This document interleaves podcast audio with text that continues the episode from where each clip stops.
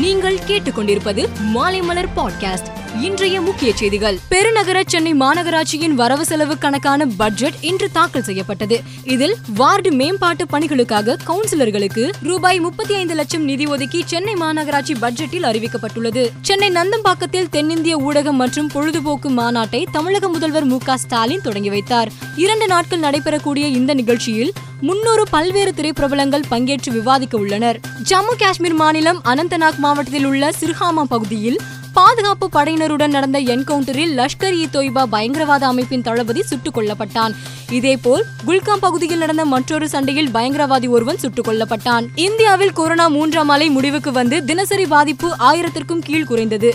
இந்நிலையில் கேரளா மகாராஷ்டிரா டெல்லி ஹரியானா மிசோரம் ஆகிய ஐந்து மாநிலங்களில் கடந்த ஒரு வாரத்தில் தொற்று பாதிப்பு மீண்டும் அதிகரித்து வருவது புள்ளி விவரங்களில் தெரிய வந்துள்ளது அமெரிக்காவில் லாஸ் ஏஞ்சல்ஸ் நகரில் சமீபத்தில் நடைபெற்ற தொன்னூற்றி நான்காவது ஆஸ்கர் விருதுகள் வழங்கும் விழாவில் தொகுப்பாளரை கன்னத்தில் அறைந்த விவகாரத்தை அடுத்து நடிகர் வில் ஸ்மித்துக்கு விழாக்களில் பங்கேற்க பத்து ஆண்டு தடை விதித்து ஆஸ்கர் அமைப்பு அறிவித்துள்ளது. இலங்கையில் பொருளாதார நெருக்கடி காரணமாக அரசை கண்டித்து மக்கள் சாலையில் இறங்கி போராடி வரும் நிலையில் ஆட்சியாளர்களை பதவி விலக கோரி இலங்கை தலைநகர் கொழும்புவில் கல்லூரி மாணவர்கள் காலையில் கல்லூரிக்கு சென்றுவிட்டு மாலையில் போராட்டம் நடத்தி வருகின்றனர். ஐபிஎல் கிரிக்கெட் தொடரில் நேற்று பஞ்சாப் அணிக்கு எதிரான ஆட்டத்தில் குஜராத் வீரர் ராகுல் திவேதியா கடைசி இரண்டு பந்தில் இரண்டு சிக்ஸர் அடித்து அணியை வெற்றி பெற வைத்தார். இதையடுத்து ராகுல் திவேதியாவுக்கும் கில்லுக்கும் ஹர்திக் பாண்டியா பாராட்டுகளை தெரிவித்துள்ளார். மத்திய உள்துறை அமைச்சர் அமித்ஷா இந்தியாவில் ஹிந்தி மொழியை ஆங்கிலத்திற்கு மாற்றாக ஏற்க வேண்டும் என்ற கருத்துக்கு கவிஞரும் திரைப்பட பாடலாசிரியருமான வைரமுத்து கண்டனம் தெரிவித்துள்ளார். அதில் இதற்கு மேலும்